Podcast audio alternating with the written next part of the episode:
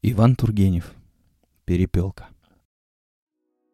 Мне было лет десять, когда со мной случилось то, что я вам сейчас расскажу.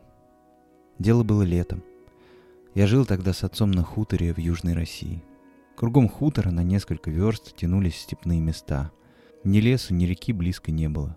Ни глубокие овраги, заросшие кустарником, точно длинные зеленые змеи прорезали там и сям ровную степь. Ручейки сочились по дну этих оврагов — Кое-где под самой кручей виднелись роднички с чистой, как слеза, водою. К ним вели протоптанные тропинки, и возле воды в сырой грязце перекрещивались следы птиц и мелких зверьков. Им хорошая вода так же нужна, как и людям. Отец мой был страстным охотником, и как только не был занят по хозяйству и погода стояла хорошая, он брал ружье, надевал ягдаш, звал своего старого трезора и отправлялся стрелять куропаток и перепелов — Зайцами он пренебрегал, предоставляя их псовым охотникам, которых величал борзятниками. Другой дичи у нас не водилось, разве вот осенью налетали вальшнепы. Но перепелов и куропаток было много, особенно куропаток. По опушкам оврагов то и дело попадались разрытые кружки сухой пыли, местечки, где они копались. Старый трезор тотчас делал стойку, причем его хвост дрожал, и кожа на лбу сдвигалась складками — а у отца лицо бледнело, и он осторожно взводил курки. Он часто брал меня с собою. Большое это было для меня удовольствие. Я засовывал штаны в голенище, надевал через плечо фляжку и сам воображал себя охотником. Пот лил с меня градом, мелкие камешки забивались мне в сапоги, но я не чувствовал усталости и не отставал от отца. Когда же раздавался выстрел и птица падала, я всякий раз подпрыгивал на месте и даже кричал. Так мне было весело. Раненая птица билась и хлопала крыльями то на траве, то в зубах трезора, и с нее текла кровь. А мне все-таки было весело, и никакой жалости я не ощущал. Чего бы я не дал, чтобы самому стрелять из ружья и убивать куропаток и перепелов. Но отец объявил мне, что раньше 12 лет у меня ружья не будет. И ружье он мне даст только одноствольное. И стрелять позволит только жаворонков.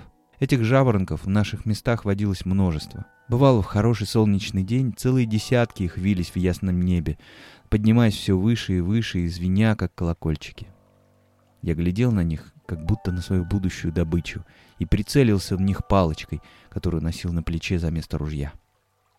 Попасть в них очень легко, когда они в двух-трех аршинах от земли останавливаются в воздухе и трепещутся, прежде чем плюхнуть в траву.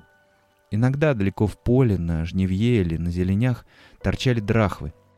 Вот, думалось мне, такую большую штуку убить, да после этого жить не надо. Я указывал на них отцу, но он всякий раз говорил мне, что драхва — птица осторожная и человека близко не подпускает. Однако раз он попытался подкрасться к одинокой драхве, полагая, что она подстреленная и отстала от своего стада.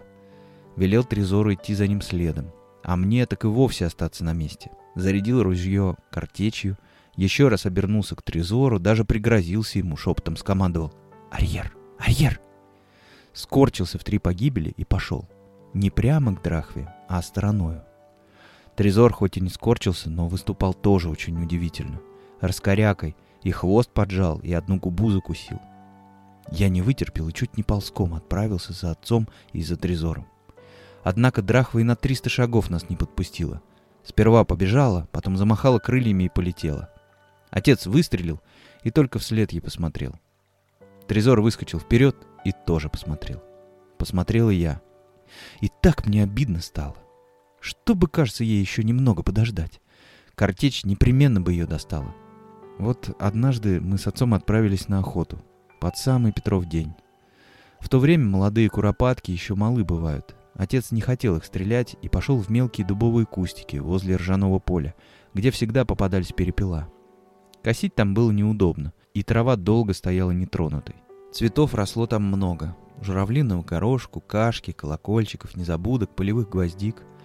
Когда я ходил туда с сестрой или с горничной, то всегда набирал их целую охапку. Но когда я ходил с отцом, то цветов не рвал. Я находил это занятие недостойным охотника. Вдруг Трезор сделал стойку, мой отец закричал «Пиль!» И из-под самого носа Трезора вскочила перепелка. И полетела. Только полетела она очень странно, кувыркалась, вертелась, падала на землю. Точно она была раненая или крыло у ней надломилось. Трезор со всех ног бросился за нею. он этого не делал, когда птица летела как следует. Отец даже выстрелить не мог. Он боялся, что зацепит дробью собаку. И вдруг смотрю, Трезор наддал и цап! Схватил перепелку, понес и подал ее отцу. Отец взял ее и положил себе на ладонь, брюшком кверху. Я подскочил. «Что это, говорю, она ранена была?» «Нет», — ответил мне отец. «Она не была ранена. А у ней должно быть здесь близко гнездо с маленькими, и она нарочно притворилась раненой, чтобы собака могла подумать, что ее легко поймать. «Для чего же она это делает?» — спросил я. «А для того, чтобы отвести собаку от своих маленьких. Потом бы она хорошо полетела. Только на этот раз она не разочла, уж слишком притворилась, и Трезор ее поймал». «Так она не раненая?» — спросил я опять. «Нет. Но живой ей не быть. Трезор ее, должно быть, даванул зубом. Я пододвинулся поближе к перепелке. Она неподвижно лежала на ладони отца, свесив головку, и глядела на меня сбоку своим карим глазком. И мне вдруг так жаль ее стало. Мне показалось, она глядит на меня и думает, за что ж я умирать должна? За что? Ведь я свой долг исполняла, маленьких своих старалась спасти, отвести собаку подальше. И вот попалась. Бедняжка, бедняжка. Несправедливо это, несправедливо. «Папаша», — сказал я, — «да может быть она не умрет». И хотел погладить перепелочку по головке. Но отец сказал мне, «Нет, вот посмотри, у нее сейчас лапки вытянутся, и она затрепещется и закроется у ее глаза». Так оно точно и случилось. Как только у нее закрылись глаза, я заплакал. «Чему ты?» — спросил отец и засмеялся. «Жаль мне ее», — сказал я. «Она долг свой исполняла, а ее убили. Это несправедливо. «Она схитрить хотела», — ответил мне отец. «Только Трезор ее перехитрил». «Злой Трезор», — подумал я. Да и сам отец показался мне на этот раз недобрым. Какая ж тут хитрость? Тут любовь к детенышам, а не хитрость. Если ей приказано притворяться, чтобы своих детей спасать, так не следовало Трезору ее поймать. Отец хотел было сунуть перепелку в ягдаш, но я ее у него выпросил, положил ее бережно на обе ладони, подышал на нее. Не очнется ли она? Однако она не шевелилась. «Напрасно, брат», — сказал отец. «Ее не воскресишь. Видишь, головку не болтается». Я тихонько приподнял ее за носик, но только я отнял руку, и головка опять упала. «Тебе все ее жаль?» — спросил меня отец. «А кто же маленьких кормить будет?» — спросил я в свою очередь. Отец пристально посмотрел на меня. «Не беспокойся», — говорит. «Самец перепел, отец их выкормит». «Да вот, постой», — прибавил он. «А не как Трезор опять стойку делает. Уж не гнездо ли? Гнездо и есть. И точно. В траве в двух шагах от трезоровской морды тесно рядышком лежали четыре птенчика. Прижались друг к дружке, вытянули шейки, и все так скоро в один раз дышат, точно дрожат. А уж оперились. Пуху на них нет, только хвостики еще очень короткие. «Папа, папа!» — закричал я благим матом. «Отзови Трезора, он же их убьет!» Отец крикнул на Трезора и, отойдя немного в сторону, присел под кустик, чтобы позавтракать. А я остался возле гнезда. Не хотел завтракать. Вынул чистый платок, положил на него перепелку. Смотрите, мол, сиротки, вот ваша мать. Она собой для вас пожертвовала. Птенчики по-прежнему дышали скоро, всем телом. Потом я подошел к отцу. «Можешь ты мне подарить эту перепелочку?» — спросил я его. «Изволь. Но что ты хочешь с ней сделать?» Я хочу ее похоронить. Похоронить? Да, возле ее гнездышка. Давай мне твой нож, я ей могилочку вырую. Отец удивился. Чтоб детки к ней на могилу ходили, спросил он. Нет, отвечал я. А так, мне хочется. Ей будет тут хорошо лежать возле своего гнезда. Отец ни слова не промолвил, достал и подал мне нож. Я тот же час вырыл ямку, Поцеловал перепелочку в грудку, положил ее в ямочку и засыпал землею. Потом я тем же ножом срезал две ветки, очистил их от коры, сложил их крестом, перевязал былинкой и воткнул в могилку. Скоро мы с отцом пошли дальше, но я все оглядывался. Крест был беленький и далеко виднелся. А ночью мне приснился сон, будто я на небе. И что же, на небольшом облачке сидит моя перепелочка, только тоже вся беленькая, как тот крестик и на голове у ней маленький золотой венчик. И будто это ей в награду за то, что она за своих детей пострадала. Дней через пять мы с отцом пришли опять на то место. Я и могилку нашел по кресту, который хоть и пожелтел, но не свалился.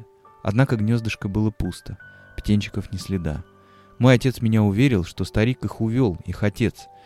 И когда в нескольких шагах оттуда вылетел из-под куста старый перепел, он его стрелять не стал. Я подумал, нет, папа добрый. Но вот что удивительно. С того дня пропала моя страсть к охоте, и я уже не думал о том времени, когда отец подарит мне ружье. Однако, когда я вырос, я тоже начал стрелять, но настоящим охотником никогда не сделался. Вот еще что меня отучило. Раз мы вдвоем с товарищем охотились на тетеревов, нашли выводок. Матка вскочила, мы выстрелили и попали в нее. Но она не упала, а полетела дальше, вместе с молодыми тетеревятами.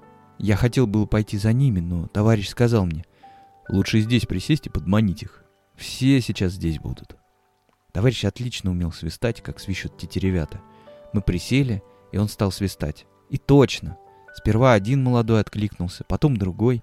И вот слышим мы, сама матка бехвовчит, да нежно так, и близко. Я приподнял голову и вижу, Сквозь спутанные травяные былинки идет она к нам, спешит, спешит, а у самой грудь вся в крови. Знать не вытерпело материнское сердце. И тут я самому себе показался таким злодеем. Встал и захлопал в ладоши. Тетерка сейчас же улетела, и молодые затихли. Товарищ рассердился, он за сумасшедшего меня счел. Ты, мол, испортил всю охоту. Но мне с того дня все тяжелее и тяжелее стало убивать и проливать кровь.